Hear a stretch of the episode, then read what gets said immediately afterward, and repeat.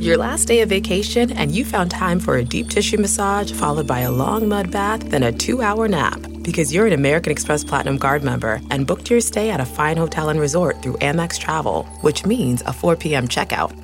And those relaxing vacation vibes can keep going at the airport in the Centurion Lounge. Just a splash. Before you board the plane, back to reality. That's the powerful backing of American Express. See how to elevate your travel experiences at americanexpress.com slash with Amex. Terms apply. Angie's list is now Angie, and we've heard a lot of theories about why. I thought it was an eco move. Fewer words, less paper.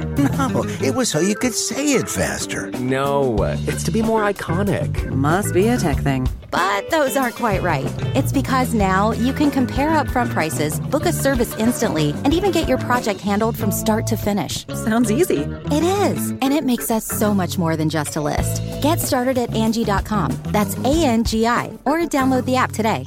Welcome to the Nerdist Podcast number 923. This episode brought to you by Squarespace. Say, you got some big plans for the new year? Well, Squarespace makes it easy to turn your idea into a unique website. Show off your work or your blog or your your your soul. Publish some content, sell products, services of any kind, just in a few clicks.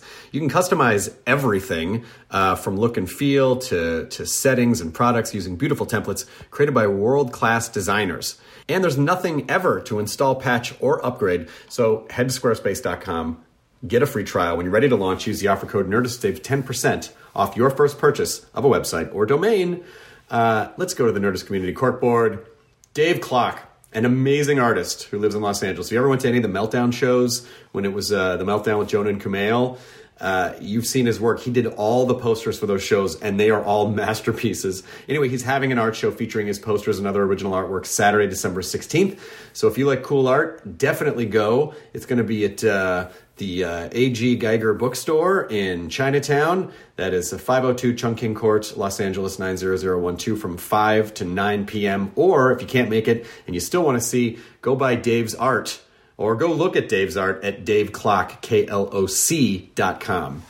Uh, Pearl the Poi Puppy is an adorable blind and deaf dog uh, who's living in Hawaii with her own Instagram account. And to celebrate this holiday season, she's using her Instagram to help raise money for some great animal charities. Um, to, so, just so she can raise as much money as possible, she created a contest. If you donate money to one of the charities, you can be entered to win really great prizes, including dog toys, food, and more. Check out at pearl.the.poi.puppy on Instagram to find out more info, where to donate, how to win, all those things. And uh, just give her a little digital hug if you can. Just give her a sweet little digital hug. Um, this episode is Bill Skarsgård, who is, uh, you may know, is one of the, uh, the infinite uh, number of Skarsgård clan. Uh, you got uh, Alexander Skarsgård, Stellan Skarsgård, Bill Skarsgård. Bill is br- a brilliant actor who, of course, played Pennywise in It. he was incredible. And uh, he's just such a nice guy. I was in New York. I think we recorded this uh, maybe like six weeks ago. He just happened to be in New York doing some press. And I went to his hotel, like went up to his hotel room. Just he and I hung out in his hotel room and uh, recorded this. He was just so freaking cool and he's promoting besides it of course which i'm sure you've already seen castle rock which i am very excited about. It is coming to hulu uh, next year. Castle rock is essentially the uh, horror series which was created for hulu and it's basically based on the stories of stephen king and it intertwines characters and themes from the fictional town of castle rock uh, Bill is in it. Sissy Spacek, Melanie Lynskey, who's a brilliant actor, um, Scott Glenn, Terry O'Quinn. Uh, it is a fantastic group of people. So uh, I am very, very excited for Castle Rock uh, next year. Of course, executive produced by J.J. Abrams and uh, based on Stephen King work. So there you go. That's that. Uh, this episode also brought to you by Stamps.com. The holidays are bearing down upon us quickly and showing no sign of slowing down. Time is an ever moving train that we can only hope to hang on to and enjoy the ride. Uh, but maybe it's easier to do that if you buy and print all of your postage from your own computer. Don't wait in lines at the post office. You probably have a million errands to run, right? So, who has time for that? Print it all out from uh, any letter package, any class of mail, from your computer, from your printer. The mail carrier picks it up. Stamps.com makes it easy. They're going to send you a digital scale automatically calculates the exact postage you need. They're going to even help you decide the best class of mail every time. Print postage any day, any time of day. Stamps.com is always open. Um, you know, it, it, stamps is one of those things that it, it- what I love about stamps is that it prints out the exact postage you need, which I always feel like is a subtle way of saying like, "Hey, I'm professional." Psst, hey, I'm professional, rather than putting like you know two or four or five different stamps lining up the side of the thing, and then you're licking them, and uh, you get that taste in your mouth. Right now, you can enjoy stamps.com with a special offer that includes a four week trial plus postage in a digital scale without without long term commitments. Go to stamps.com, click the microphone at the top of the homepage, and type in Nerdist. That's stamps.com under the promo code Nerdist. Now here's the Nerdist podcast numbers 923 with Bill Skarsgård. Katie, Bill the Skarsgård. Now entering Nerdist.com.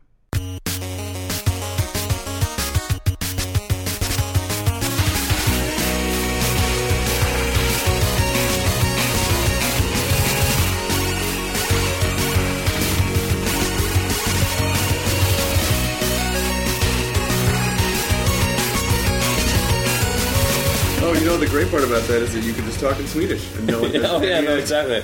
And so, you know, being in another country, it's, you have a secret code Oh yeah, and you forget sometimes of your you know? native language. Right. Have you ever been surprised by anyone where you think, like, oh, we're totally cool to talk here, and then someone responds in Swedish? I think I've been close up times, you know, where you'd like, where I'm like, I'm about to say something, and I'm like, for, like almost like like a sixth sense, you know. It's like maybe I shouldn't say this out loud, and then it's like, gonna- he's fucking Swedish. I knew it. Um, yeah, it was and asked. in this city, it's crazy because like every time you walk around, I hear every time I walk around the streets, I hear Swedish. really? Every time, like there's if I walk if I take a walk for an hour, I guarantee you I'll hear Swedish. It's one of the most. It's one of the incredible things about New York is that it's so close to, you know, the the European experience that everything is you know six to eight hours away. Yeah. But when you're in Los Angeles, that's all you Yeah. know eleven to fifteen hours away. Yeah. So we just don't. Right. We just don't get it as much. But it's so it's so wonderful here. Yeah, it, it really is. And I mean, I think New York is. I think it's the fourth biggest city in Sweden. Oh, really? I think so, or maybe that's London. Maybe it's the fifth. I think, wow. but like uh, in terms of where Swedish, like Swedish inhabitants, it's I think London is the fourth and New York's the fifth. And w- I was asking your girlfriend because my wife and I would love to go to Sweden, and she said, "Yeah, you know, go to Stockholm, start there, and uh, and I'll give you a list of places you need to go see." Yeah, no, and if you come, like, um, both Alida's parents and my parents have like beautiful houses in the in the in the countryside. It's just like an hour outside of Stockholm. oh my god! Yeah, and you like come out and we'll have dinner. And Oh, that would be so amazing. Yeah, yeah. yeah. We've never we've never been, and it uh, uh, it it just you know we watch so many horror movies, and Swedish horror is a very specific style of horror movie. Yeah, and it, it's so uh, the looks like the angles are wide and it's so picturesque and it's so it's just stunning. You know, so much of it feels like it's outdoors, kind of dealing with the elements. yeah. Um, it, it- do you have a def- is there sort of a defining quality of Swedish film for you when you think about the difference? I think. I mean, I don't know. if... Uh, I got this question the other day about because it is set in the summer, and it was like, oh, what what do you think? What's like that's so scary about the summer? Um, and I think like December is supposedly the the most haunted month or the most spiritual month for some reason, I- I, Okay. think, or sort of in the mystical, you know, Sure. sort of gothic lore at least. It's like December has always been. And if I like, to, if you've never been in, to Sweden in December before, it's quite a thing. Like it's it gets pitch black at three p.m Oh yeah, pitch black. Um, and so, like, I would, as a kid, I would go to school, you know, I would go to school and it's dark outside. And then when I was walking back from school, it was dark outside. It's, and it's black. It's like not like it's proper black darkness at, at 3 p.m. Um, so I think in terms of Scandinavian horror, uh, or sort of creative, you know, um, writing and, and, and and music as well. I think there's something about being surrounded in that darkness that sort of Yeah. stimulates, uh, I guess, creativeness or that you you imagination and uh, like there's there's a lot to come from that. Like the, the place of that it's so such such a dark place uh, during the winter, and of of course in the summer it's com- the complete opposite. And it's, I mean, it's rough because when you're you go into it in December, and then you know that it's like it's two three months, you know, of this. I mean, they, I don't think I'm not. You know, it's interesting. It might. I, I, it'd be so fascinating to find out if your if your biochemistry is different because I just I think most humans are not designed to be in darkness for 23 hours. a Yeah, no, it's it's it's crazy, and I mean Stockholm is uh, fairly south, so you know if you go up to, I think it's like sort of on the um, the third to the to the, to the most southern point. If Yeah. you, you look at it that way, and then there's two thirds more of the country, maybe even more, maybe it's like three quarters. And if you go up like the furthest north uh, of Sweden, you get yeah full darkness. Like there's no sun at all for know- weeks, and then in the in the summer it's just sun. you know, okay. Well, see, so, I mean, that, that balances out because you you know you think you hear about this you know this this this dark culture where it just seems like they've just thrown a tarp over the sky for Yeah. a handful. And you think, oh, the, well, the people that the, the people that must exist there must be like mole people. They stay inside. They're tiny. They're, and then, but Swedish people are tall, blue eyes, fair skinned, stunning. You know, it's like everyone. It, it just that part doesn't add up. Right. That part doesn't add up. yeah, yeah. I No, I, I almost think that maybe Sweden is a mythical land, and Right. that you're all magical beings. you must all be magical beings of some sort. I mean, Yeah. your entire family. Does everyone in your family act, or is it? Are there a couple that um, have? other no, jobs? so uh, I have three older brothers. yes, and uh, Alexander and Gustav are both actors. Yes. Um, and um, then my youngest older brother Sam is a doctor, Uh-huh. medical doctor.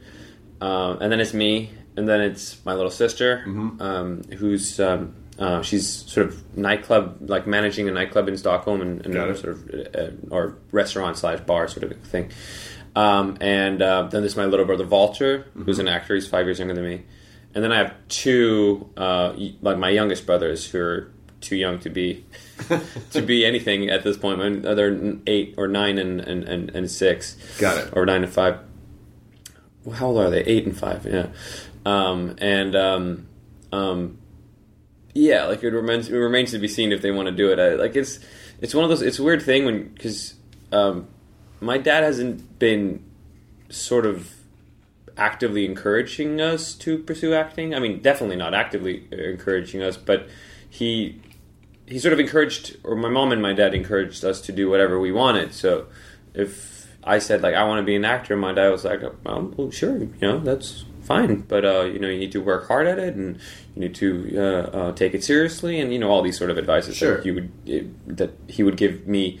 Um, if I'd say anything, you know, if like if I said that I wanted to be a whatever, he would encourage me to take it seriously and, and, and work hard at it. Um, and it's funny because I think he gets, uh, uh, I think he, you know, he's, he's, he gets the question a lot, and he he never thought that any of his kids would be actors. like when you know when he first became a dad, you know, Sure. it's like I don't I don't see any of my kids becoming actors, and you know how he has four out of his eight kids. and everyone's doing really well too. It's Yeah, like- yeah, it's I mean, it's, it's hard enough for one person from one family to succeed, but there's some sort of there's some sort of weird entertainment royalty that courses through your blood.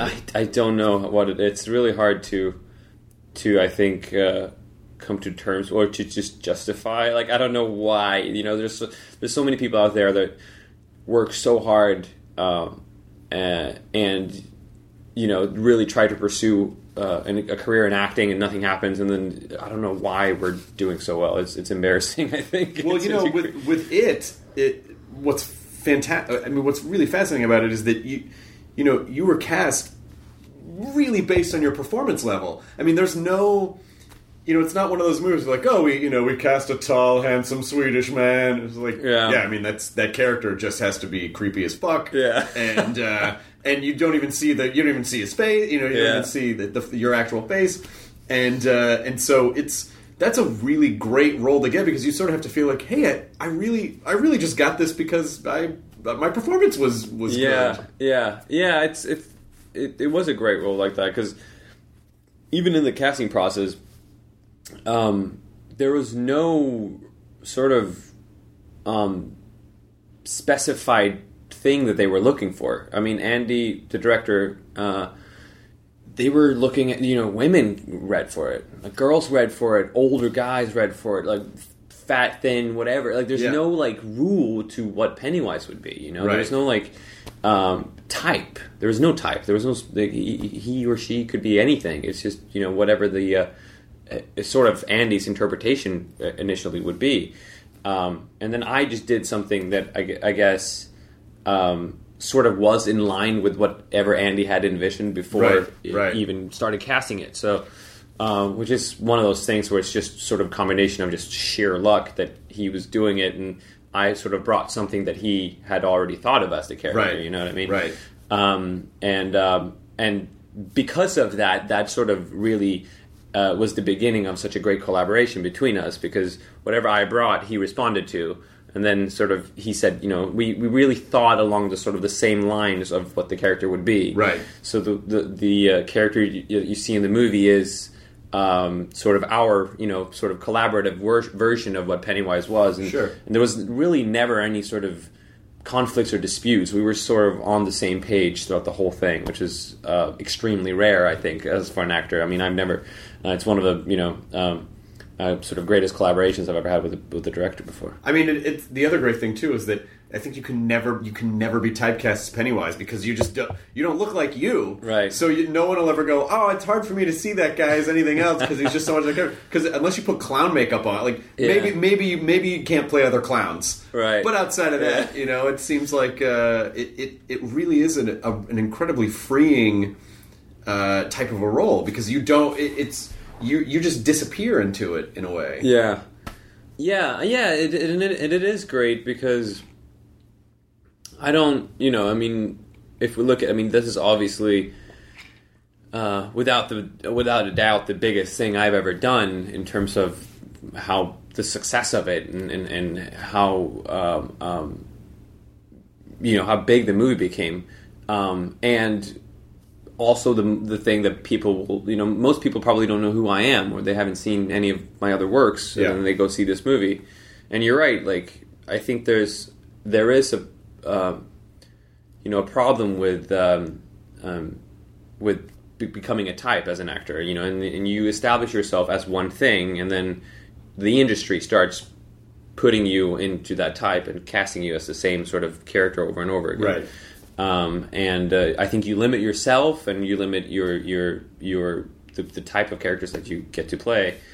Um, so having this role as sort of my launching thing is pretty great because it's it's hard to typecast me as a creepy clown over and over again. You know, um, um, so. Uh, it's i mean I, I I'm, I'm- i really think it's such a fortunate thing because i it, it it's it's it is a full transformation in a sense the, the the character you know the voice and the movement and the makeup and everything is so far away from who i am in in in in, in everyday life right um and i just kind of want to yeah see where that takes me in terms of like i always wanted um whenever I, I whenever i've gotten the question of like where where do where do you you know envision yourself in, in five or ten years or blah blah blah and all these sort of uh, ridiculous questions i uh, i try not to think that far ahead at all but i've always had even when i was you know a kid or younger and started out acting i always wanted to like my main goal was to be able to play as many different characters as I can. Yeah. Uh,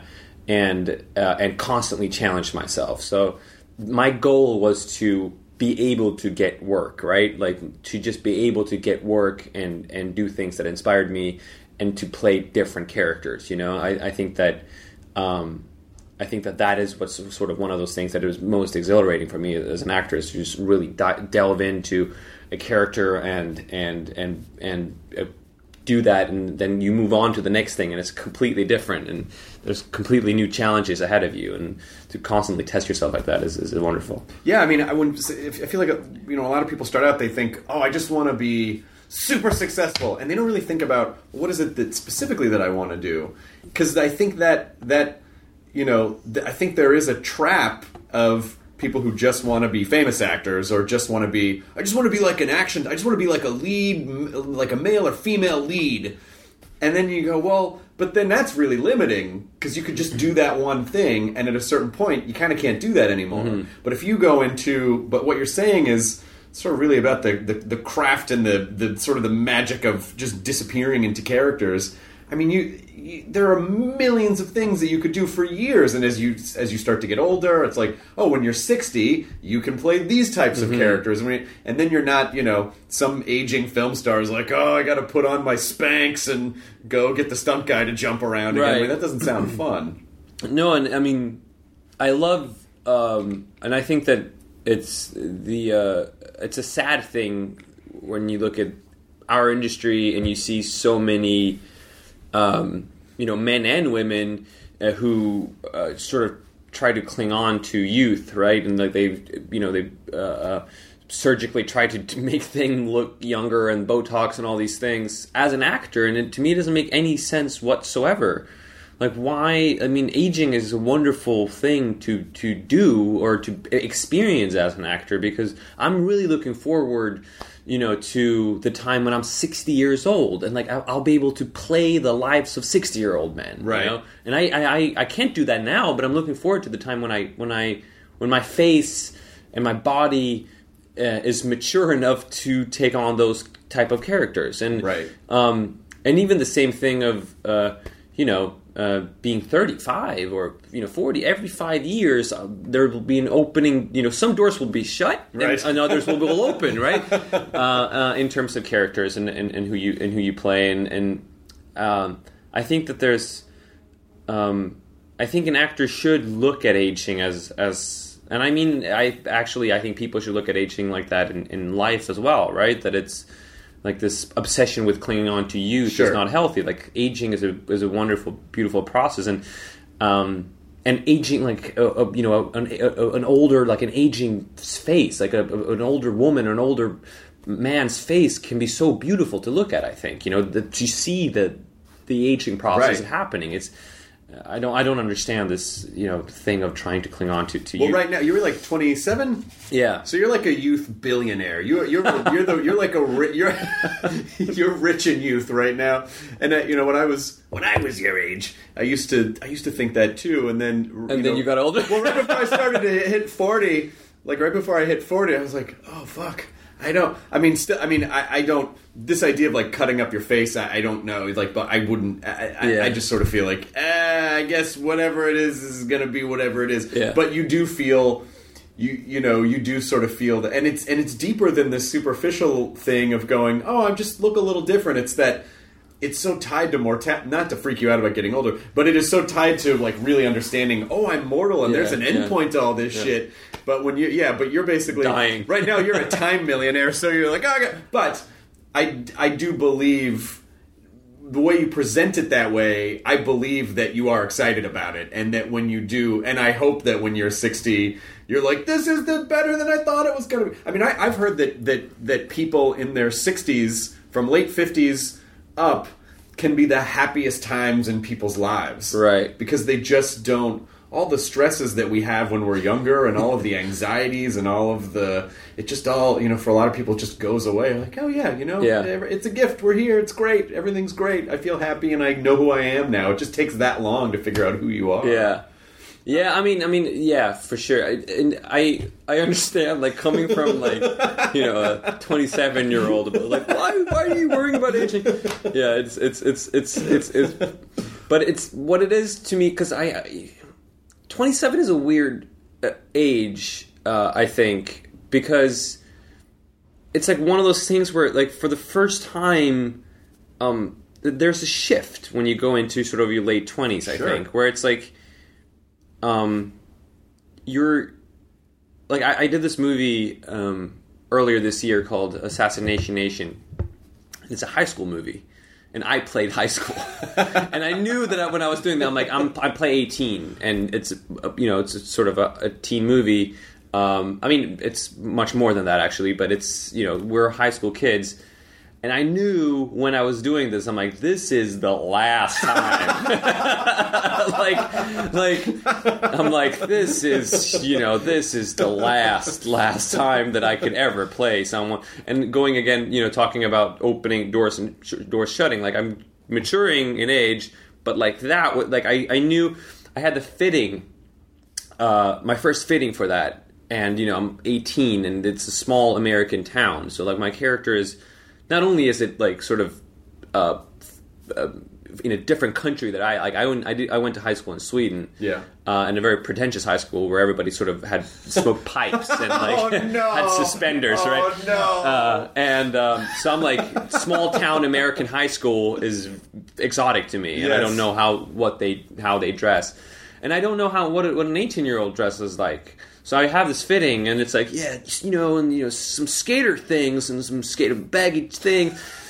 And there's this there's this uh, uh, meme um, like this photo of, of Steve Buscemi who says like, "Hey, what's up, kids? Do you have you seen this? No. Um, should I? Can I show you? Yeah, yeah, please. um, because this is um, like I've heard a lot that like oh my my, my resembl- resemblance to Steve Buscemi, which Oh, oh wait, did Conan ask you about that? No.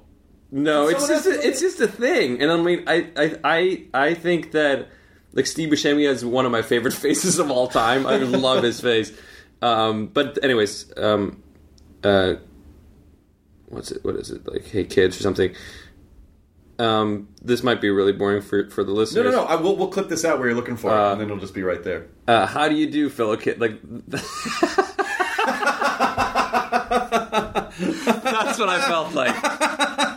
Like it was like that type of clothes. There was like even like, you know, cap backwards and like baggy things, and I'm like, you know, I felt I've never felt old before, and that's what I mean about being 27. Is like the, for the first time. You're sort of not the youngest anymore, right? Like No. it's a shift where you're like, oh, like I thought, I thought I was, I'm, I'm a kid, you know, I'm always the youngest. But you literally just stepped out of the building like a minute ago. and You're like, oh, the door already closed. What the fuck? Yeah, exactly. Hey, I was just, I was just in there. Like, sorry. Yeah. And you know, the whole I was uh, you know, the whole the entire cast, I was like a senior by like 5 years, you know. And I'm like I feel old for the first time ever in this setting. I feel old. Yeah. Uh, and it's one of those things where like um, I, mean, I think late 20s is one of those things where there is a shift of going from like young man to like old, like it, there's, there's there's to like adult. Like it's a Oh, weird yeah. thing, right? Um, uh, and then so and there's two ways to look at that. You can go like you can you know, look at aging as this sort of you know yeah mortality thing and shit starts to happen and your body starts decaying you know um, and um, um, and I feel that as well like I don't want to die you know it just feels Sure. terrible but uh, but there's um, uh, there's I think there's also a way of sort of uh, looking at like okay I'm now this is my time right now like Yeah. now I'm 27 now I'm 35 now I'm 40 and like thing doors are closing and others are opening and like your life is sort of moving you know moving in one direction or another but it's changing and the change is what's great i think you know what yeah. i mean And you can't, you know, it's it's so easy to keep looking back, but if you're looking back, then you're gonna you could miss the door that's gonna open to something even better. Yeah. But but I, but I think even now they're they're really starting to understand more about the human brain that around 25 and i'm sure i'll be corrected on this if this is fake science but around 25 you know before that your brain your your identity still hasn't really i mean i don't i don't think i remember actually having a complete self-awareness until i was in my late 20s mm-hmm. maybe almost even early 30s because you know it's when you're younger it's always like oh then i'm gonna be 16 and i'm gonna drive and then i'm gonna be 18 and then i'm gonna be and then i'm 21 and then and then 25 i'm a quarter of a century and then after that and then it's like 30 then 40 that you know it's like you're in Yeah. that sort of weird you know uh, space but you're you're you're really kind of you're really like it's a magical time for you Yeah. your body's going to be going through a lot of changes bill but not as much that's But the not- difference right not like as much, yeah. the- up to 20 there's like but 25 yeah it's like i think the frontal cortex or whatever is still you know Just- developing right. up until 25 and and you feel it like you feel it like I feel like I've gone through so many changes, not physically, but like like mentally, the over the past three four years. Like Yeah. I I am different today than I was when I was 22. Right. Yeah. 22 to 27 that five those five years are you are still developing and it Yeah. is you are changing and you you are you get new perspectives on on things and you also find new new interests like you start reading things that you hadn't read before and all that stuff and then you're 27 and you know, 26 and 27 is not that big of a difference, right? And 27 to 30, not that uh, the difference become less and less. Like the body changes less and less in terms of Yeah. Like you sort of, I think your late 20s is sort of when you figured out sort of the things that you might like, the Right. clothes that you wear, the things that you're into, and that's probably going to stay very quite similar. Or, or, you know, if you, you know, if 30 to 40, it's like it's not huge changes, and that's I think also what's what is terrifying about it is like from 15 to 20, it's it's a lifetime of changes, Yes. right? And 20 to 25 also a lifetime of changes, and then just and then you're like, I'm done. I'm good. and then you're like, yeah, yeah. Well, there is a, you know, if if if physical puberty happens around 12, 13, 14, I, I really do feel like there's an emotional puberty that happens around 27, 28. Yeah. Uh, where Which is why people have crises, I think, during your late 20s as well, right? Of course, you know, because 30 always sounds, you know, it, to my parents' generation, 30 was like, well, you're almost dead. You know, like, Yeah. you would just Two- catch- two kids and a yeah. Just, just get a walker and take your teeth out and put them by the bed. But, you know, we have an extended adolescence. You know, your generation and my generation sort of has this extended, spoiled, extended adolescence. But I think it- right before you hit 30, you also might find that a lot because when you're young you'll just sort of be friends with everyone. You're just sort of casually friends with everyone. But then in your late 20s you start kind of forming your your real identity and then you you'll start to you'll start to like shed friends because you just realize I actually don't really have anything in common with those people Right. and I think I want to you start choosing I think you start choosing your path more Right. where you go I'm only going to hang out with these people because I have these interests as opposed to like fuck it let's Yeah. all just fucking hang out you know? Right. oh, that guy's uh, smoking some weird thing out of a shoe, but fuck it, you know. And then at a certain point, you're like, yeah, those people, they Yeah. they just they stay up too late. I think I just you really do start to kind of find your own little yeah, your own absolutely. little niche. But I and I think I mean you know again j- just going back to what we know about sort of the the brain's development. I mean if we if we know for certain that you know your sort of cognitive reasoning is is very much still in development up to 25 Yeah, um, that poses sort of a question to how we should treat an 18 year old, right? I mean, you're you're right. You have the right to vote and, and not drink in this country, Right. Uh, but you can die for your country, right. But like cognitively, you're not you yet, or you're not fully developed. Like you're, you know, and partially what's still in development is like reasoning, Right. and like judgment control and all these different things that like I mean, I uh, uh, and I because I you know um, remember when I started going out uh, in Stockholm.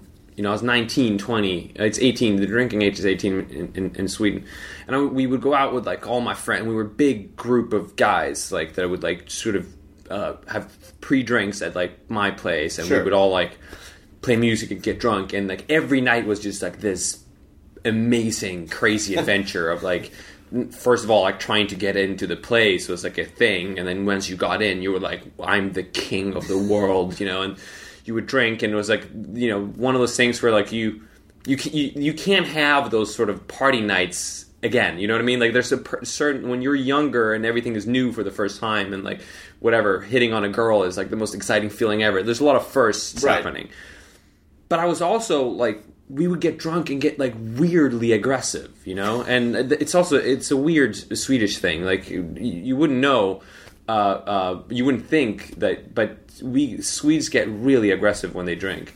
Um, and I don't know if it's that we're so sort of polite and and sort of introverted in a sense, and then like that we just get drunk and everything is just like everything that we're just holding in. Sure. But I remember, anyways, that we would go out and you know someone would you know bump into you and it was like you know and this all these sort of testosterone fucking Neanderthal brain would just like take control. It's your inner Viking. Yeah, well, but uh, but it's you know and and you know the complete lack of judgment control, right? Like you would get into fights or you would uh, uh you know break stuff and like. And, and, and it was just and obviously drinking sort of ha- alcohol has that effect Of on you as well. It sort of enhances this thing that um, uh, that but you were also you were also in a weird place in time. And then this uh, was two years ago uh, and you know I was 25 and sort of I was I was out and you know I've been partying and you know I'm on, on my way to uh, uh, like McDonald's to have like get a burger. I'm by myself. I'm like I'm gonna get a burger. It's three in the morning. I guess get myself a burger. I'm gonna go fall asleep, and I'm like standing in line, and they're you know. Um, by the way, this is McDonald's at in Sweden at 3 a.m. is one of the worst places you could ever be Why is that? because it's just a cluster of it, like we don't have diners 24 diners Oh, gotcha. so everybody goes to mcdonald's to So it's all just drunk people. it's all drunk people and, and, and there's a lot of people who maybe have not had the greatest of nights and Sure. it's three in the morning so Of everybody's course. like i'm you know there's a lot of sort of angry drunk people who have you know not you know sort of uh, um, got snubbed or whatever it's been uh, what a terrible night they've had but i'm standing and i'm, I'm, by, I'm by myself and there's like you know a bunch of kids cutting line or something and i'm like come on man like i just say something like that and these kids are probably like between 18 and 20 and the guy turns around and says, "What the fuck did you say to me?" Oh, no. And I'm like, I mean, I'm st- I'm like, I'm standing in line here, guys, and he's like, "Really? Huh? What you what you what what what you wanna wanna you wanna go? What, what, where all these kind of things?" And I'm like, "No, I'm I'm." I want a Big Mac, right? and, and and he was like, do, do, do this thing. It's like you, well, you'll see, you'll see when you once we when you go outside, you'll see. You won't be, you won't be talking, blah blah blah blah. And there are ten of them. There are ten of them, or fifteen of them. They're just an army of of of of puberty, testosterone driven, underdeveloped brains. and they're all Full of there. alcohol. Yeah, full of alcohol. and I just go like, and I think to myself, I'm like, I've been that kid. I've been you. You know, maybe not you, Right, but right. I've been. I've been like. 20 and like you go out and you this starts out the, the beginning of the night starts out with you having so much anticipation for the night and energy and like excitement and then you your night your night goes to shit or whatever and you're just really angry and, and you want to fight or whatever it is. And I'm thinking I'm 25 and like that was you know going again about like being late 20s when you start like I've aged. Like I felt I felt like already feel yeah I felt like I'm you know only a couple of years ago I might have been you know uh, So you didn't fight the guy. no I was just like oh okay and You I, could have just grabbed him and hugged him and go, "I know what you're. I yeah, right, yeah, feeling." exactly. That's what I should have done. Let it's it out. okay. It's okay. You'll, you'll, hopefully, you'll grow out of this as well. Um, and you know, and then you know, I was like, and I, and I started, you know, uh, and I was also drunk, but a fully developed brain being drunk. Right, so I was like, right, okay, right. so what are my options here, Bill? Yeah. You know, there are ten of them, you know, you're by yourself. You're gonna go have to go out to the McDonald's and get into a cab. Right. Are they gonna jump you? Are you gonna, you know, throw a punch and run? What's the best strategic? And I'm like, just my co- my frontal cortex is just trying to be as you know You're doing all the calculations. uh, yeah, calculations of how you get out of this situation, you know, in the smartest way. Uh, but I sort of remain calm, and I order my, my my Big Mac, and then I walk out, and I sort of see them, sort of this the, the guys there, and um, they forgot about it. You know, they're, they're probably fighting someone else. Yeah, at that course. time. Or each other. or each other, they're right? You know, so so it was fine, but but I remember to see, I saw sort of the shift in me and the clear difference of being uh, that you know twenty something, and I don't think at the time I knew about sort of the the the the, the part of your brain that's not fully developed yet, but it, it, it clearly isn't, and I've lived through the shifts, Right. uh, and that goes to you know I think that says something about you know and if you look at sort of people being uh, uh, drawn into whatever it's any form of extremism like uh, you know neo Nazis or uh, uh, uh, sort of re- religious fundamentalism like that happens a lot around that age of kids being sort of between 18 and 25 right Right. um, and uh, or patriotism, like this sort of like uh, uh, going to war and like all these, I, like very sort of it speaks to a young man's brain, Right. That maybe like oh, there's a lot of different things here that I maybe would have taken into account if I was you were a little bit older. Yeah, and Yeah. It, and it's an interesting thing if you look at it that way, and like what does it say about how we should treat a judgment of an 18 year old And sort of right. or how you can use that. You can use an 18 year old's underdeveloped testosterone driven brain to become an excellent soldier, for instance. you Right. know? I mean, that, that all of those things are qualifications that you know. Well, the extremists pray. I mean, extremism, Yeah. like you said, extremism really preys on that because it's like they, they can really get in there. And I think if you can, you know, if, if if some of these ideas really get woven in as someone's brain hardens over it, Right. then it's very difficult to. It's very difficult to undo that Right. because it's it's almost like you know throwing a penny into wet cement. Yeah, and yeah. It just, and then Yeah. it's just hard. And you're like, God, I get this fucking thing out of here. Yeah, I think it probably would have been helpful if you had, while you were hugging the guy, just say.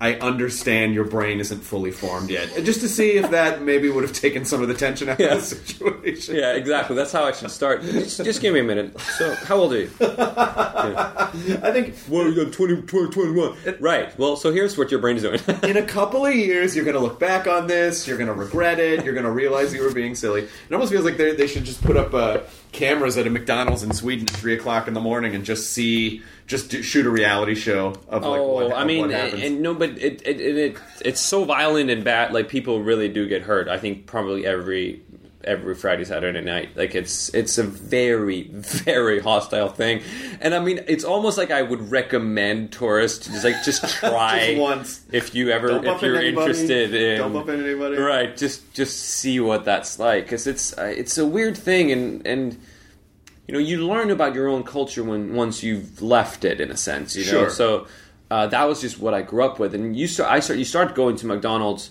at late night well before you're you know drinking age as well because it's, Yeah. it's the only thing that's open so um, when you're at house parties as a teenager and you end up at McDonald's and yeah so many bad interactions Is the menu the same, or are there like are, are there like Swedish faves? I think it's the same, but it's um, it's better because it's like they. I think they, they it's all like Swedish produced stuff. Got it, so got it. Uh, it's they just have higher demands on what their like Sure. what the, the products need to be or whatever. So there's not anything like, oh, and you can get a basket of fish faces at McDonald's. Weird no, it's just okay. it's a regular quarter pounder. faces. What? Oh, this is great. You just eat the faces. Uh, I, so just you, hearing you say like you've learned so much about your culture when you come away from it, I'm fascinated to because I, I feel like you you have a leg firmly planted in each culture because you've spent a lot of time in the states. Yeah. Um, uh, how do you view the United States and or how do you you know, sort of, I, not that every the 350 million people here, so it's not like everyone's like, yeah, America. That seems Right. to be the loudest voice a lot of the time. But what is the? How, how do you define Swedish culture? Like when you sort of look at it, what is the vibe or feeling that you get, or a couple of words that you that kind of make you stand? How do you caricaturize Swedish culture? Um, I think for someone who's like never ever thought about Sweden ever, it's like I think maybe like because I spend a lot of time in Toronto, in Canada. oh, gotcha. There, I think there's similarities to Canadians and Swedes in a sense, or at least for an American that's sort of you know never left America or whatever. If they Right. think of like Swedes tend to be uh, very polite.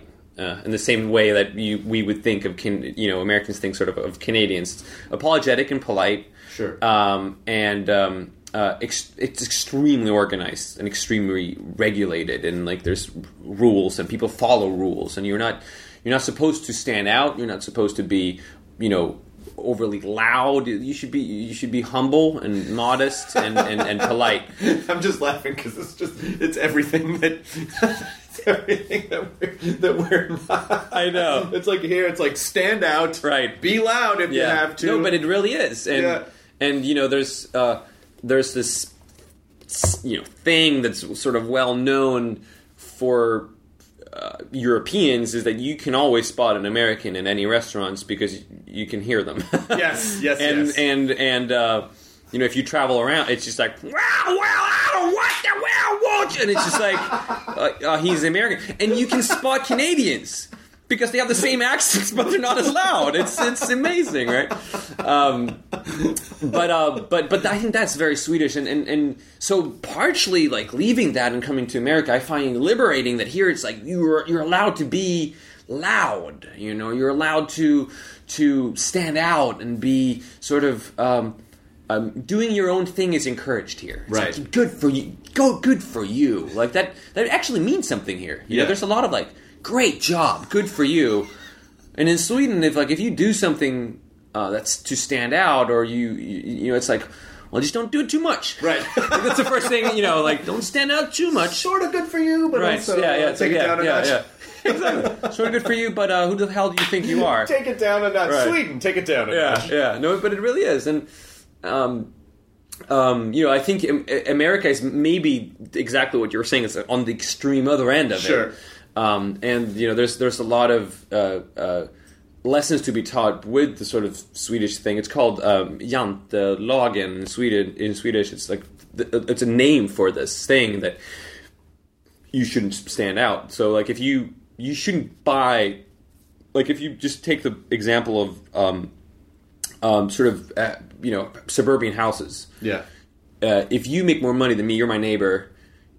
Don't buy an, a, a very expensive car, right? Like Right. buy the Volvo, the family car, and it, it doesn't. And so like and like you know have a modestly renovated house, and even if you're making like big money, never show that you're making big money, right? Right. Uh, so you you should, you should, you're supposed to sort of you know yeah my neighbor and we we we sort of have the same car you know it's like that, that that's kind of where the bar should be and I think here it's sort of the opposite it's like make sure that you have a you know bigger or fancier Fuck car you, than you right. or you know it's like oh you just uh, I just renovated I just got a pool and you know it's like this kind of thing and Yeah. it sort of encouraged this sort of consumerism and like you know Oh, yeah. and and um, so and there's great things coming from it's sort of this social democratic perspective of like everybody should sort of be you know equal and you shouldn't sort of compete and everybody should take care of each other and it's better if like if it's a better it's better if everybody's sort of on the same level here as opposed to like bragging about money where other people might not have it and Yeah. it's, so that is why we have it it's ingrained in our culture and, and, and sort of in our way of looking at the world is God It's so nice though. it is nice, and it, it really is, and I mean that's why I think being brought up in Sweden is is so so uh, it's such a gift for for for someone to not only like for my future kids. I like I really want them to to to go to school in Sweden and kind of get that. You know, it it, it it's a very good place to to to learn your values Right. and, and sort of get a a, a good a good start Yeah. in life of how you judge people and how you look at the world. Um, and uh, um, yeah, I'm very thankful for that. You know. Yeah, I mean this this sort of uh, this extension of the, like, this kind of hyper capitalism in America, and it's not.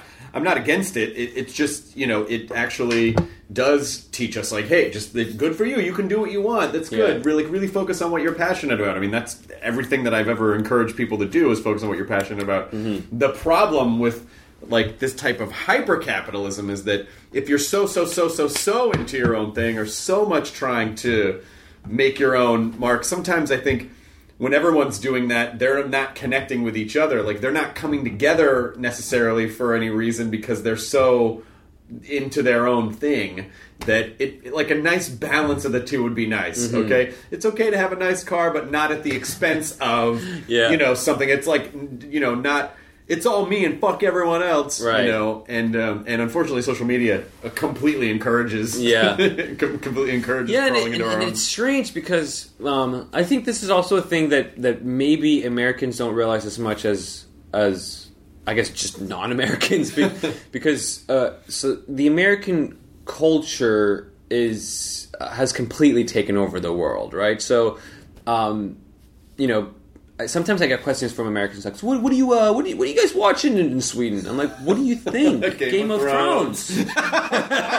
you know what I mean? Or um, or the Avengers or whatever Right. it is. Like it's the same thing. Right. It's exactly the same thing. Or like, I mean, uh, um, Handmaid's Tale. Like Right. every show that's huge is huge in Sweden. Right. Um, so the culture, and I think that it's the shift has been sort of during my lifetime, actually. So like, um, I'm born 1990, Yeah. and like in 1990, there was much more sort of uh, globalization hadn't gone to this to the, Right. the extent yet. Still it's- just barely pre-internet. yeah, just Yeah. like a couple years before internet.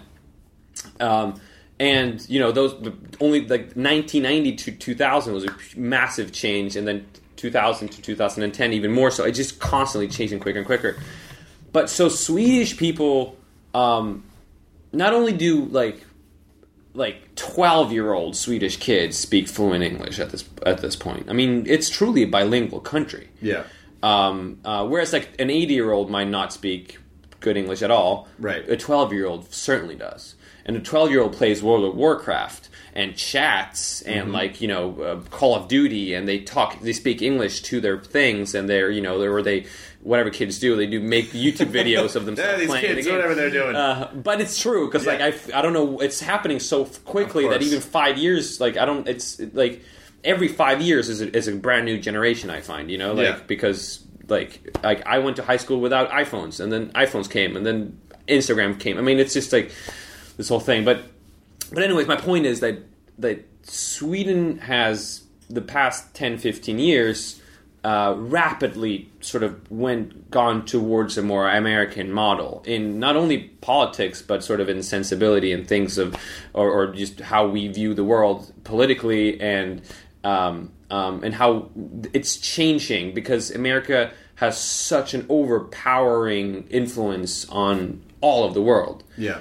And it's just becoming it's just becoming like the difference uh it's it's like it's really hard to sort of dis- distinguish what is one place and, and another uh, Right. in terms of the borders. And uh, Americans don't realize it because Sweden is not sort of uh, uh, influencing Americans uh, all that much. But Americans and like to me it feels like almost it's just becoming a mishmash. And like in 20 years or 30 years like english will be a completely bilingual language probably in most of europe Maybe this is your mission: is to is to bring Sweden to America. You need to bring some Swedish ideals to America.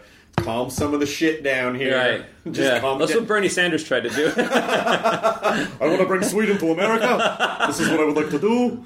Um, but it's it, but it's interesting like i don't know like Just get the Volvo. yeah, just get the ball Just get the Volvo. that's a pretty good one just get the Volvo. Just get the Volvo.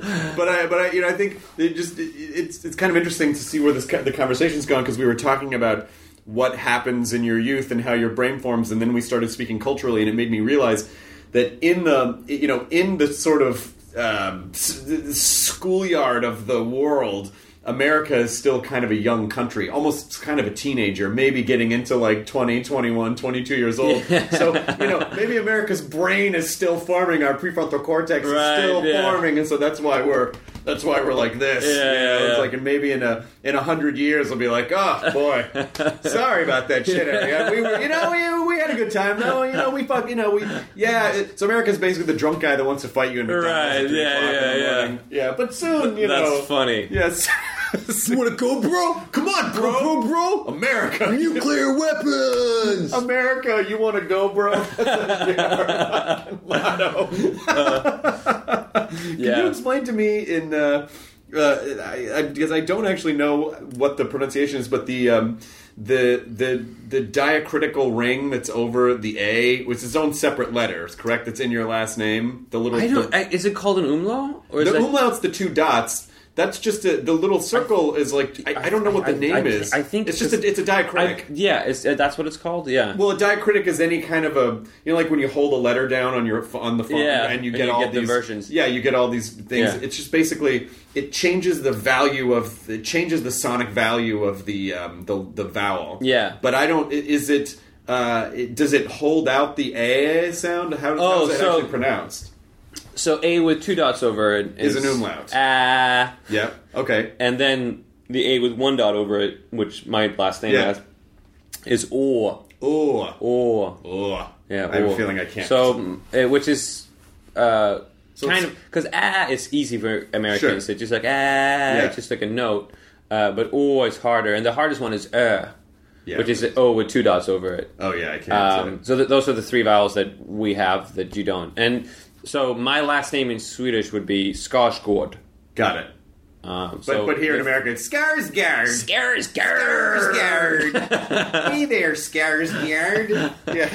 I mean, was it? Uh, you, I mean, you're very forgiving. You're very forgiving about just going. I can't bother to correct everyone every fucking time. It's just impossible. No, but Our uh, tongues well, can't. Skarsgård is fine. I mean, that's how I say it here. You know, Yeah. Like, I, I think it would be annoying if I would just try to like, no, go odd, Odd, odd. Um, Be it's Skarsgård, Skarsgård, Good, please. good, good. Respect my Yeah, uh, Mr. Skarsgård. Mr. Skarsgård.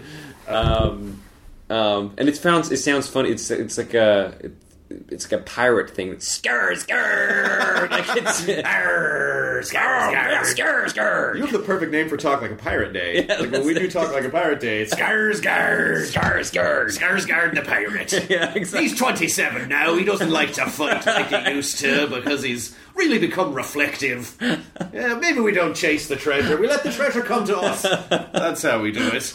Yeah, I don't know. It's uh, it's exciting to hear.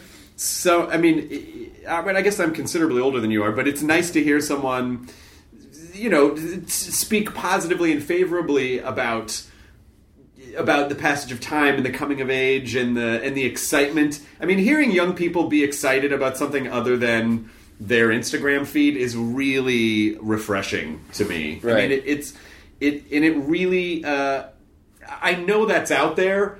We just see so much of the world as reflected through the digital age. But it is, but it is because I there was a guy last night in my fucking hotel, and I'm not a physical confrontation person, but I wanted to grab this guy's man bun and beat his face against the wall, and I it activated something very deep in me that I think just goes back to being bullied by douchebags when I was younger. You're right. But he wasn't even a big guy, but we were in line for the. I was in the lobby of my hotel, and I just I had to pee so bad I didn't want to go up to my room, so I was like, I'll just go in the. And the, the, there was the guy was in front of me. The back of his head was shaved, but he had a man bun. Hmm. He was probably about your age, and he was talking to this girl, and I couldn't tell if they were in line. I was like, "Are you in line for the bathroom?" And he's like, "Hey, bro, you know, just I'm just doing something here." And then I'm gonna, it was like one of those, and he was giving her these shitty, cheesy, like, "Yeah, I think we should." To-. He was like, just like he he clear. I thought they were a couple, but it was clear he was just hitting on her in the oh. bathroom line and it was fucking working and it would really hurt my soul. And he was just one of these guys he was drunk and it was exactly what you were talking about. Maybe his brain hadn't formed yet but he was kind of talking out loud to everyone in the line. He was just sort of hold, hold, holding court. He's like this line's so long i might just go piss over in the corner. And i just want to be like would you just fucking shut up? I just wanted to like is this man bun like an off? Can i just twist it off? Does this shut you off hmm. yeah i just want to power this guy down but he was just so much of that that energy, that Yeah. douchey energy, Yeah. that uh, that it, it, it really created rage. And I, I wish I had had the perspective that you had. Like, well, okay, I can see. ma- I, I just it, for me, I just felt pure hatred. Right. And there was definitely a generational gap. Yeah, well, there's. Uh, I think I would have felt similarly, even being you know his generation. I just wanted this girl to say to him, like, "Fuck up!" Like, I just wanted to say, even talking to you this guy, think you are? You're you're encouraging this. This is why he's allowed to thrive. Uh, Yeah, stop but I mean, it. but even because it is like the the whole sort of you know the prefrontal cortex development. I mean, there's also like the president of this country who never went through that phase. It seems. so like. so his prefrontal cortex is still forming. yeah, yeah, or never Or will. Yeah, it just fell off course at some point. I shit it out. I didn't Yeah, need it yeah, anymore. yeah, I just shit it out. Sad. Prefrontal cortex flushing down the toilet. Sad. yeah. Sad. Loser. Trump standing over a toilet, looking at his prefrontal cortex and shouting and flushing as he says, "Loser, yeah, you're fired. You're fired. Prefrontal cortex, you're fired." so I don't know, man. But it is. I, I think I like to think of like I uh, like one of my best friends, uh, uh, Landon Liboiron, who was on uh, uh, Hemlock Grove. Oh yeah, yeah, I know like Grove. Uh, and he, um, uh, he, you know, he's one of those guys. Who, he, he, he, he says a lot about like he's a r- r- very like a romantic guy, and always just goes like, man, like, we would, you know, sort of uh, sp- we spend so much time up in Toronto together, and we would, he would just go like, "Ah, man, like it's just not what it used to be, you know, like time, like you know, like he, he- he's he's. He's like a, a, really old man stuck in Sure. this uh, handsome twenty five year old's body, but he, you know, he he's like collects vinyls and wear like old brown clothes, right. Yes, of course. and he's like, and he's like, oh, you know, it used to be like in the '60s, like when you bought a record, and you know that record meant this. Sixties. Why is that funny? because he, it's just it, t- t- having someone reminisce about a time they never lived in is so funny to me. But even, or even like you know, before like you wrote letters to Yeah. someone you liked. I mean, there's so much time we can look at Yeah, and be like, I it think was- it's great that he appreciates those things. Yeah, yeah, yeah, and uh, uh, and you know whatever, and it's like, uh, you know, it's just it's just like now we're and he's just kind of shits on all like all you know over our time, the time we're living in, and it's just sort of this vain and nothing means anything anymore, and you don't really pay attention to anything anymore, right? Yeah. It's like you, you have 15 seconds, and that's about it, and then you I'll, I'll move on to the next thing, and there's sort of an idea that you know before uh, you know. Uh, in the past, people sort of cherish moments more and all this. Oh, stuff. sure. And it, all of it is valid points. Um, but sort of, and I think that's also part of. I mean, that's a part of every young generation. I think is just always of like. I mean, people in the you know, this is always like, well, it used to be better, man. Our time sucks. It's kind of this Right. thing that uh, uh, I think every generation sort of feel. Um, Well, I'm sure even like in the Industrial Revolution, like Yeah. these, these buildings, I can't. It's just it's- concrete's dumb. Why can't we just have thatched roofs? Farms, man. Farms, What man. about Farms. Get into farms. What are these, man? These things with wheels. What's wrong with a horse? Why do we got to improve on that, man? It's like, like Industrial Revolution hipsters. Yeah, yeah. but uh, but I but but and I and I'm like I like of, of all the shit that's going on in the world today, I think we live. Like everyone's who alive, who who is alive right now, live in the most spectacular, interesting time Oh, of yeah. all time. Sure. and just pause for a moment and think about that, right? So, you know, we've human evolution has been going on since the birth of life, right? Right. We've been evolving for you know millions and millions and millions of years, and he, us Homo sapiens has been around for what like 150,000 years, Just a smidgen. just a little smidgen, Yeah.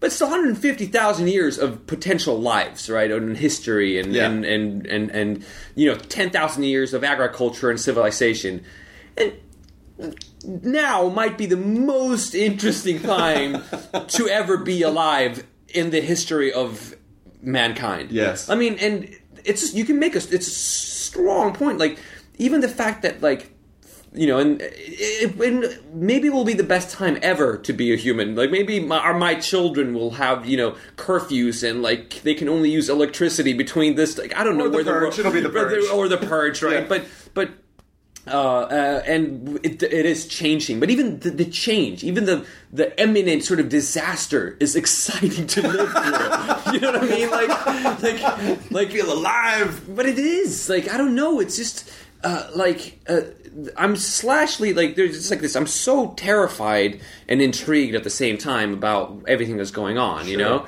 um, and but just a little thing like this, like flying, right? Like flying to like flying into from New York or from LA to Stockholm to go to my like a, a- the premiere, and I was there for two days, and then I flew to Boston, and then I worked in in Boston, and it's like like I I, I can be in three continents in in two days. Yeah.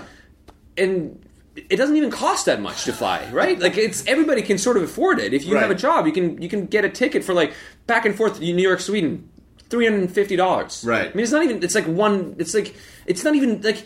And I'm thinking about that. I'm like this like.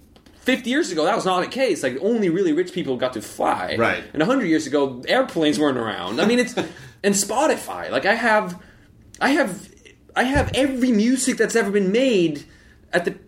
You know, the tips on my fingers. And it's still hard to decide what to listen to. God, It's even know. harder, right? What or like this? you know Netflix or or Filmstruck, where, or like you know all these different things where, uh, um, or like you can I can get any book and I can read it on my phone at any given time. It's it's we really live in like if any if you would explain if if we would you know just have a tr- you know a, a phone call a line it's like here there's uh you know uh, Bob from 1901 here Hello? and he just goes, "Hey, sir, what's going on over there?" And he just goes like, you know, and you just explain to him like what's what your deal is. Like, well, no, we don't, no, we don't use, we don't write letters. You, you, you FaceTime with your girlfriend. I don't know what you're talking Yeah, about. what do you mean? Like, I no. They, they, you, they, you wouldn't even really have the reference points to be able to explain to Right. him what it was. But could you imagine? Like, oh, and he's you know he's he's off he's off to war, or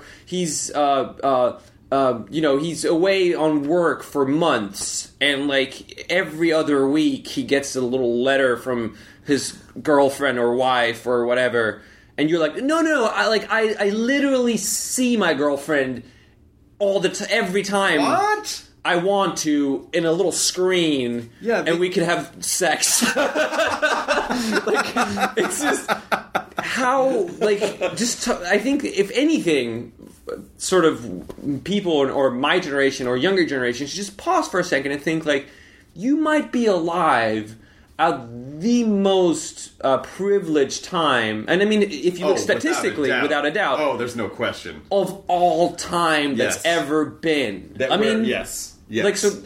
Just pause and think about that for a second. Not, not only are you around to be, to be a thing, which is Right. like miraculous, you're also around to be a thing in the best time of all time. It is, it is pretty. I mean, but but trying to imagine how to explain to that guy in 1901 is like the internet is like an infinite Sears catalog with sex stuff.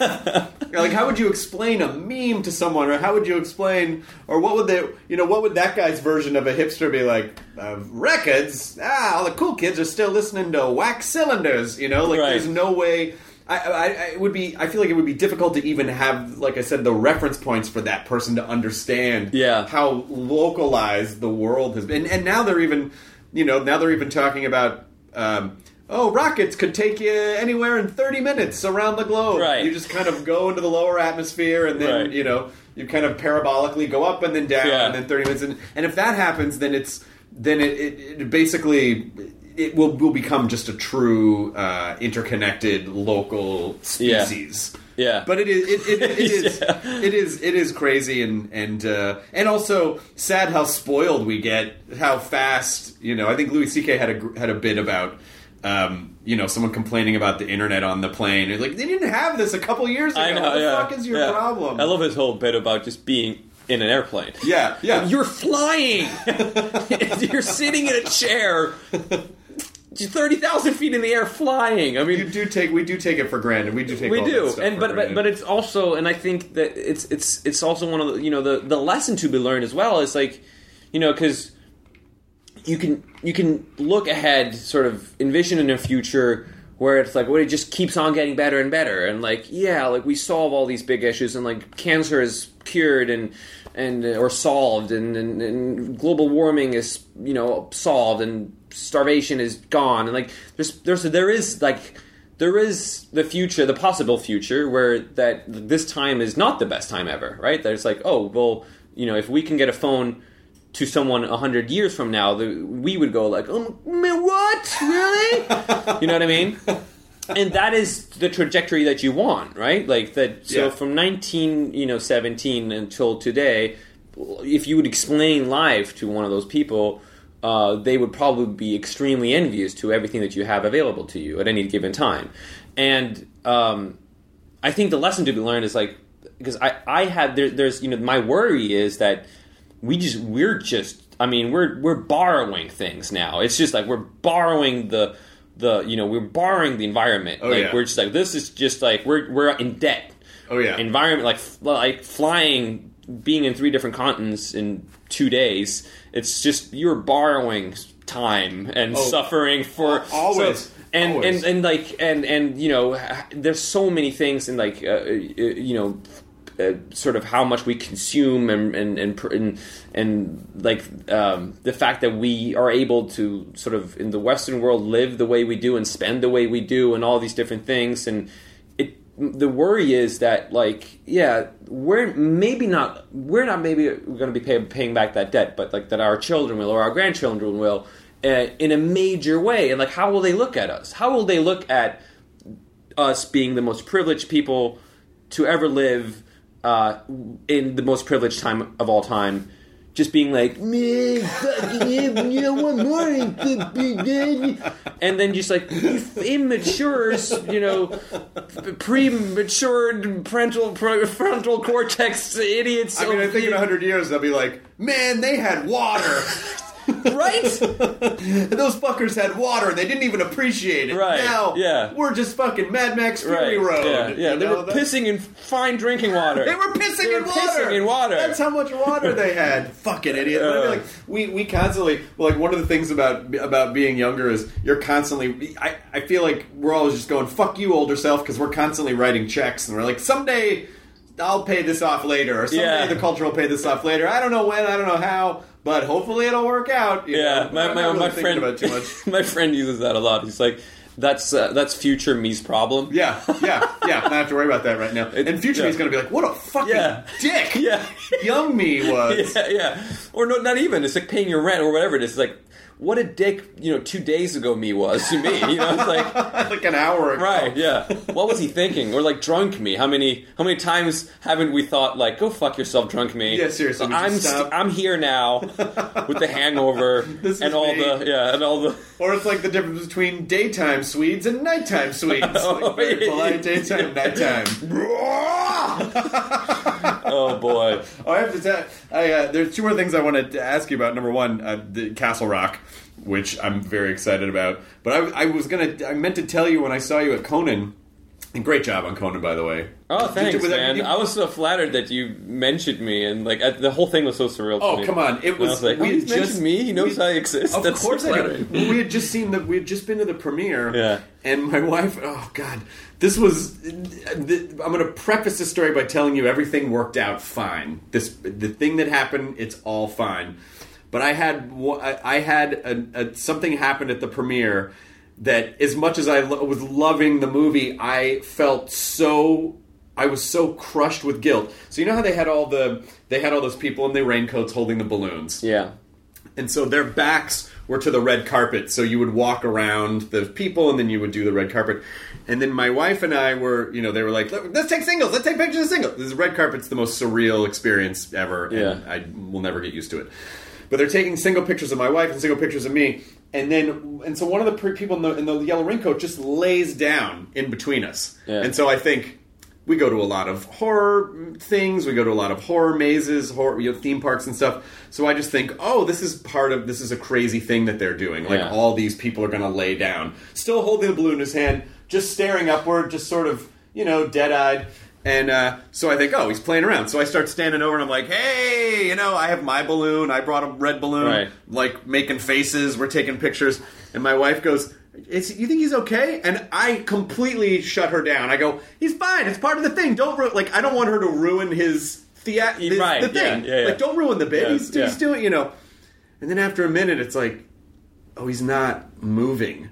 And so security comes over. The, this kid had complete heat exhaustion, and they had to like take him away. Oh my! How old is this kid? Probably twenty. I don't know, 18, 19, Because they were they were li- they were small, right? Well, they, Or- yeah, yeah, they were smaller, but he wasn't like a child. Right, yeah. He was late teens, early Yeah. twenties, from what I could tell.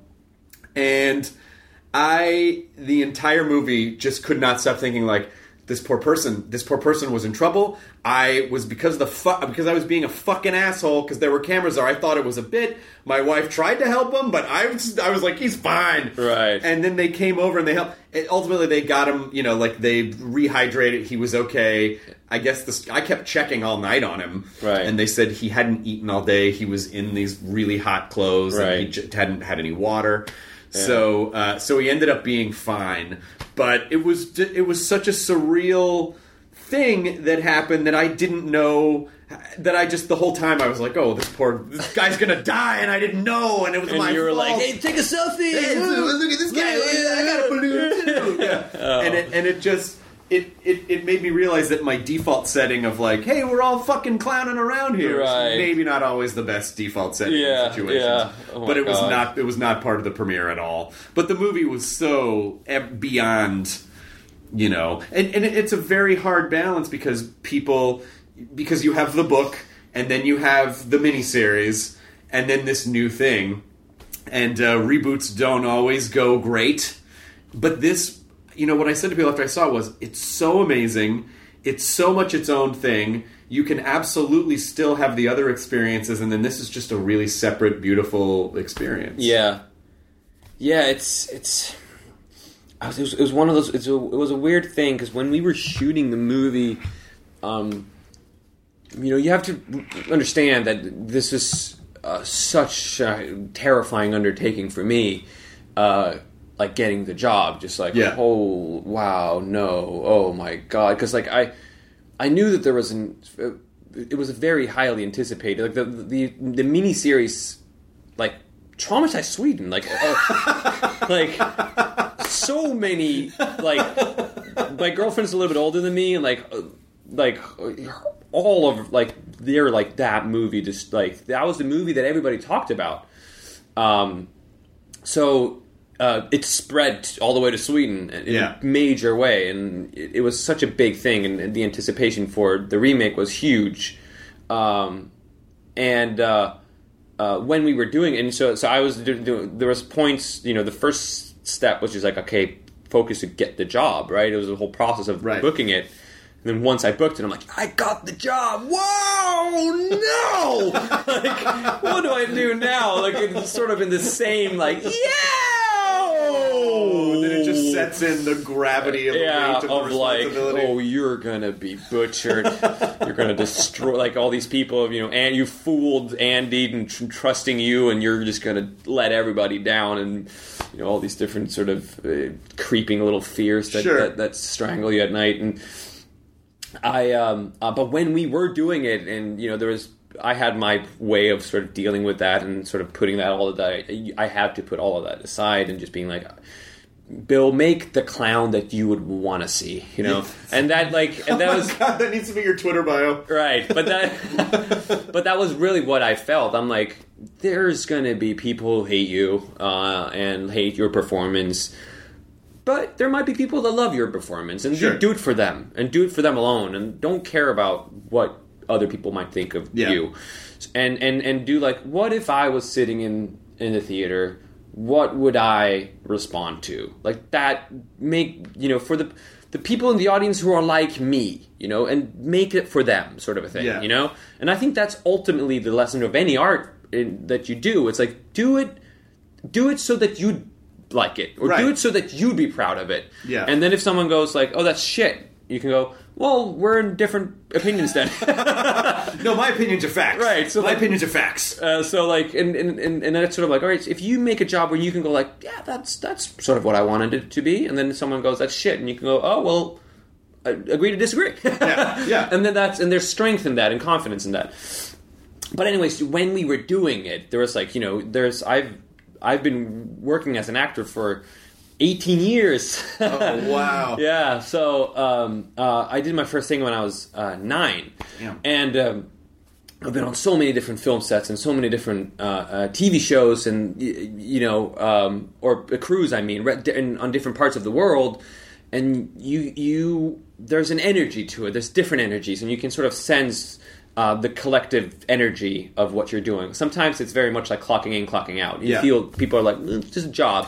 Because crew members, they they work. They don't really care. I Right. mean, there's they work every on different do a projects. job, they're not- and yeah. if the movie's shit, they still get paid. I mean, it's Right. uh, uh, crew members. Uh, the, the entire crew is like they, you know, it's a job for them.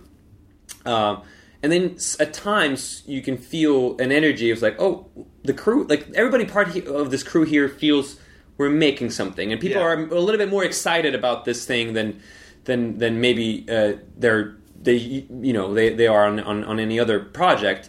And I was doing this and we were shooting it and with the kids and everything, and I did feel this energy. It was like we're creating a beast here. Like there's something that's sort of fig that's clicking. Yeah.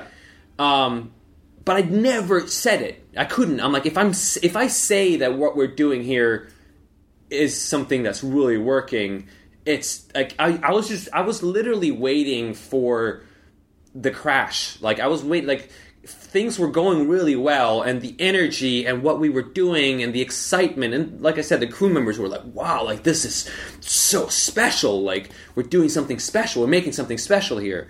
And I felt that, but I couldn't accept it because I was afraid that I was going to jinx everything. Well, yeah, and it's not even it's not even so much. I don't even think it's so much about jinxing as it is.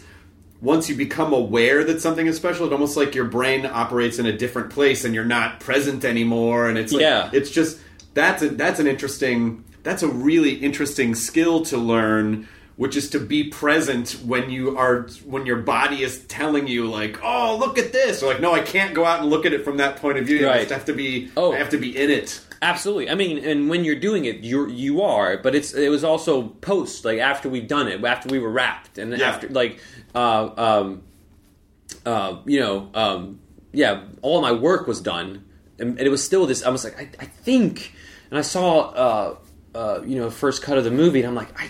I think it really works, you know. But at the same time, I'm like, uh, well, I don't know, you know. Like, I just, I, I, I was just sort of always waiting for them, for that, uh, that really big bad to happen, or you Right. know, it, is- it, it, it can't be, it can't work, you know. So, so it was just a weird thing. And then once it came out and people really liked it so much, it was like.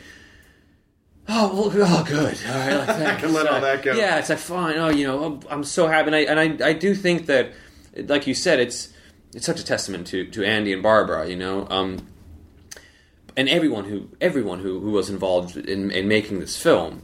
Um, you know, from the uh, uh, uh, the prosthetics and the costume design and everything.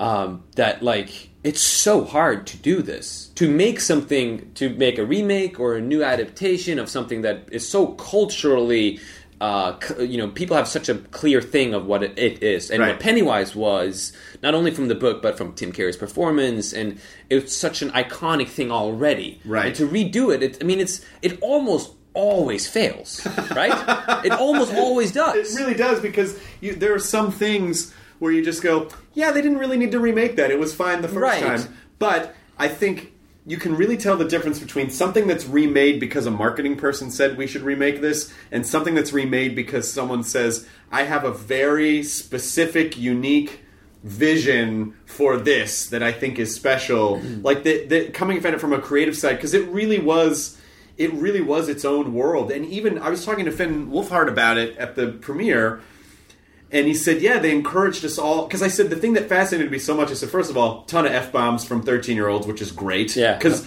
but I said that's how they talk that's how they talk. Yeah. I go, you guys talked how I talked when I was a kid. There was nothing that felt scripted about it. And he said, yeah, you know, they made us all hang out together and we all actually became friends and, and we got to play around and riff around a lot. And Yeah. so it was like, yeah, I, you know, I was the kid that was making 30 dick jokes a minute Right. around my friends. Yeah. And so I really, even just from, even if it was just that, right I would have felt like, oh, this movie is incredibly auth- so there was an authenticity to it. Yeah. And honestly, the best movie villains don't jump out always and go, "Rawr, I'm all scary." Right. It's the ones where you can feel that there's an emptiness in them that you can't reason with or touch. Right. That it's just like you can't you cannot control this thing. Yeah. This thing is going to keep coming for you no matter what because it doesn't it won't reason with Right, you in yeah. any way. Yeah. But it, but from top to bottom, you guys did such an incredible job, and, and now I'm excited to, you know, it- at the premiere when people because Seth Green was sitting next to us, and he was like. Man, he goes, "Yo, where do you think this is gonna go? Like, what do you think? Yeah. Like, people are already talking about the next movie, Right. Which is, you know, that's a big deal. Yeah, yeah. I mean, it's it's it's a, it's a huge uh, challenge, and I, I mean, it, just because I, I want to, you know, even give more credit also to to to Andy in how he uh, treated and worked with the kids. Um, and I think it's a lesson for you know sort of how I was brought up, and I think it's a lesson for anyone who has kids. It's he always treated them with respect and treated them like any other actor. Sure. So um, uh, he at what, whatever they had to say, he listened and he made sure to listen to them. You know, what, what's your idea? You know, uh, and and and he encouraged them to to express themselves, express what they thought about the scene, and give them. He really enforced like their sort of confidence in in in, in performing. And um, in return, these kids were not kids surrounded by adults. They were actors, Right. Surrounded by by their peers in Right. a sense. And and and the kid, you know, they were so free. There was no you know hierarchy of like they couldn't do or say anything. They were. You know, uh, um, Jack Grazer was uh, doing Bill Cosby impersonations. Yeah. you know, and like off, like between takes. Oh, that's amazing. Just he just I mean he's such like a little comedic genius I think Yeah. but there was like they were allowed to be f- who they are fully Right. You know, there was no like, oh, you can't say that or you can't do this. They were being kids, and within that, um, they could their true potential can really shine through. Yeah. Um, and um, um, it- you know, it was. I don't think it was for that. You know, and you know, they're they're, they're all going to have, I think, really great careers ahead of them, and they're going to see that there's going to be a lot of.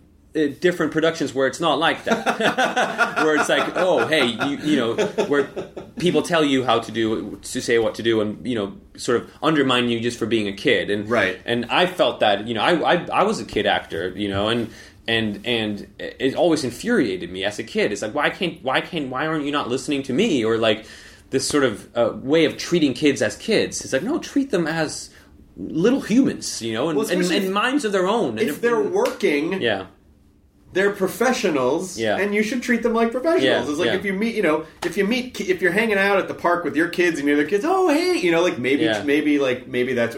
But if they're if they're high, if they're professional people, Yeah. then treat them as professional entities. But I think, I mean, even even I think you should treat your your your kids like that. I mean, if don't like, I think sort of hierarchy and authority, and which is a cultural thing as well, which is Sure. much more pronounced in America, is bullshit. You know, like like this authoritative figure in in parenting is like. I mean, you're a parent. You're your, you're the parent. Of course, it's, you're going to be an authoritative figure, but um, let the kid be like listen to your child and Right. like, eh, like encourage your child to be who he is and like w- listen to them and ask them questions and and even if they say the most absurd things like kids do about whatever they have thought about it's like well good that good thing that you had the thought at least you good know? for you. Right, yeah, Yeah. Right? I mean, and, and, and I saw Andy doing that, and it, it- to the kids, and, and, and I was like, uh, that's uh, he's doing something. He's he's really, you know, sort of letting these kids' raw talent be encouraged in a beautiful way. Have they already started talking to you? Have they already started talking to you like, okay, well, you know, we're going to go back and shoot in 2018, and we're already going to get back into. Um, yeah, well, I mean, it's it's all yeah. Sometime next year, working on the script now, and I hope that like because Andy and I had such a good collaboration, and I, I, I it the second one, uh, there's a lot of challenges to the second part. Um, I think mainly that the kids are not in it really, Right. Uh, and the They're all kid- adults. They're all adults, and the kid. I mean, the, the the strength of the novel is the kids. It's so much what the story is is is kid the kids, and even the the, the part of uh, the kids being adults is about them being kids. Right. So they try to remember all of the things that happened when they were children, and they it's almost they're you know they they're adults and they they get brought back together and they need to figure out who they were as kids or sort of they never got to really let go of their of, the, of their inner ch- children in a sense. Yeah. Uh, and um, um, and the book is told, you know, uh, these two storylines back to back. So one chapter adults, one chapter kids.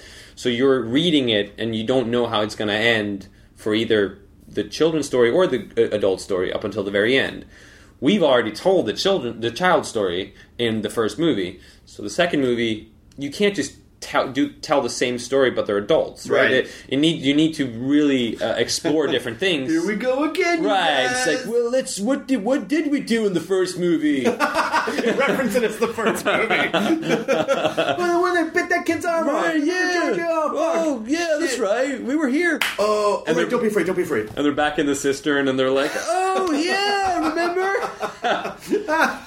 well, the I was um, I'm in the town in New York Comic Con for Walking Dead stuff, and so I was having dinner last night with a couple of the Walking Dead people, and Andy Lincoln had seen it, and he loved it, and he said, and I loved how all the adults were so broken, uh, almost like, and I go, yeah, you know, it was like they were all kind of monsters in their own way, and he was like, yeah, but you know, it's because they were all dealing with what they had seen 27 years ago, and I was like, and so we just had this whole conversation about like what they, so th- this movie might have also been a sequel to what the what those adults' childhood, Right. what their childhood Yeah, yeah, was. yeah. But at the premiere, Finn and all the kids were talking about like they were. It was so funny to hear them go like, "Who would play us?" So they were trying to figure out who played him. And I think I I think I won the award for best casting award for Finn's character as an adult, Paul Rudd. Paul Oh Rudd, yeah, yeah. right there.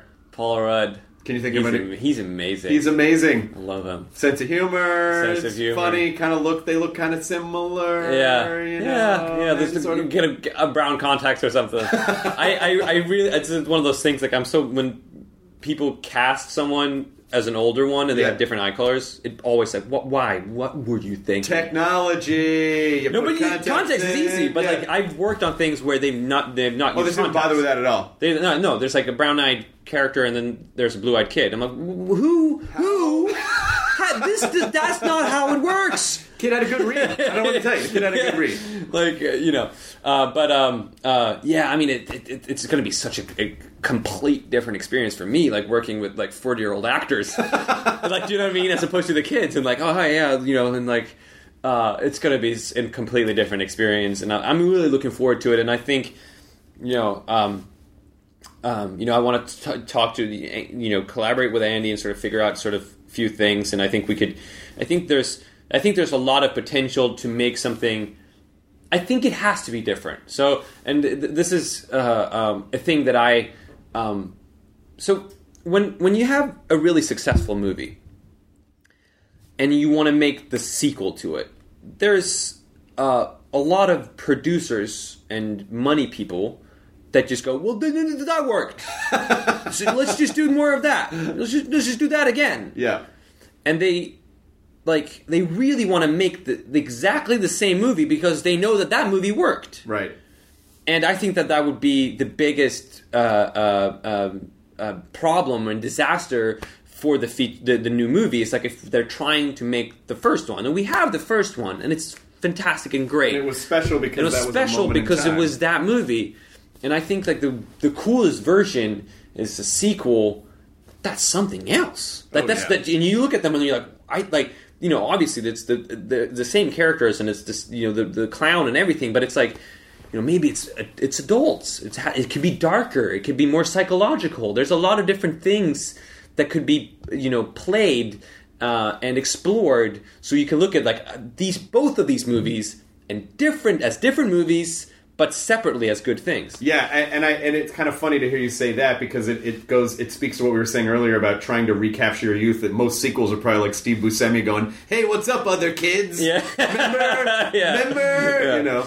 Um, a really great example of that is, you know, Rob Zombie made House of a Thousand Corpses, but Devil's Rejects was a completely separate Yeah. genre of a movie. And it's like I would love to see sequels experiment with like genre hopping. Right, It's like, right. That, that's even if it fails, it's like, well, you failed on your on your own terms Right. trying to do something. You didn't. It didn't fail because people were, were like, yawn. I saw Right. this the last time. Yeah, and I think it, it also as as an audience member, if you go and like, oh, it too, it chapter two, and you go like, wow, I, I wasn't expecting that. I mean, Right. that's like that's an exhilarating feeling when when the movie surprises you. Yeah. Uh, and uh, um, uh, yeah, I think I mean, and there is you know I think audiences should be more open to it as well, and sort of you know uh, uh, in genre shifts in sequels or like kind of exploring different things and not you know and try to view, view sequels as not compare necessarily need to compare them to the first thing. It's like oh, it's another movie. It's the same, you know, and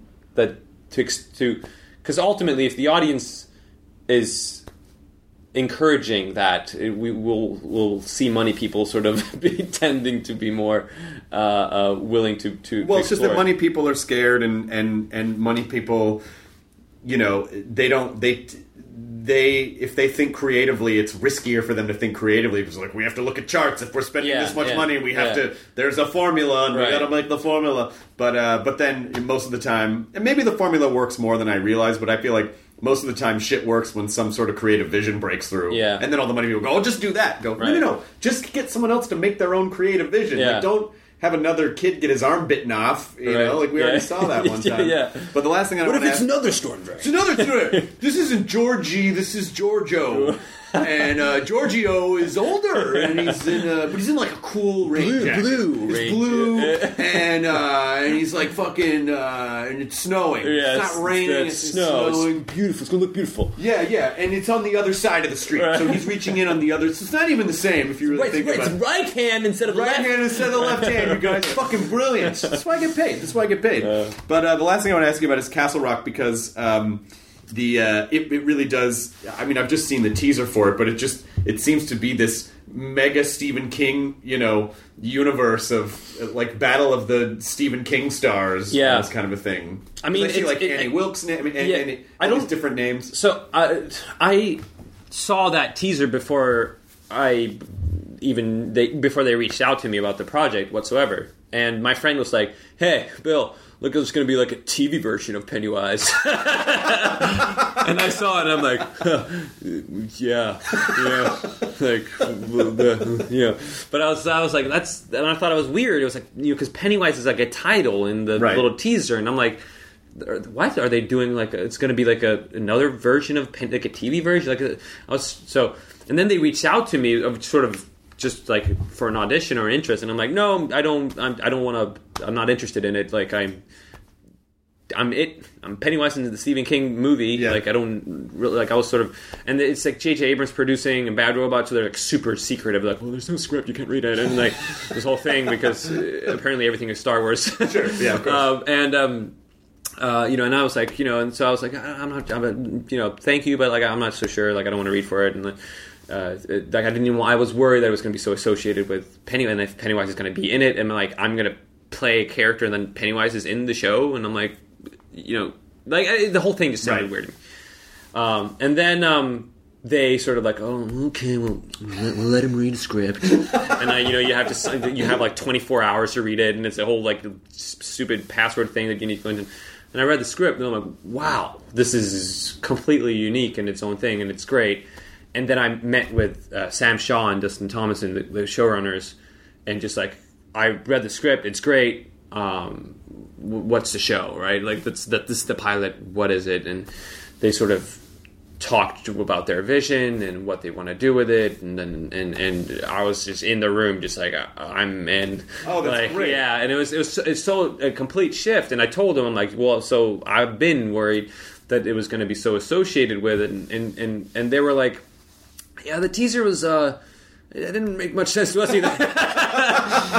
so are you allowed to say, are you Pennywise in this, or are you not allowed to say what you are? Uh, no, it's I, I'm not. It's a complete separate thing. And so, and I and I wanted to make sure. I'm like, just so you know, like I want to make. And they were like, well, we're we're sort of. I'm not sure if I'm allowed to say this, but they were like, we're we're deliberately sort of not like because it is such a phenomenon, and Right. they want to make their own thing. Good. Um, and um, and it's you know it's set in Castle Rock, which is uh, you know Derry is is Pennywise is in Derry, uh, Maine, and Castle Rock is is is also in Maine, and it's another fictional. Uh, uh, um, town of Stephen King's, and so there's characters that do appear that if you Yeah. know his world, that there's but the story itself is original.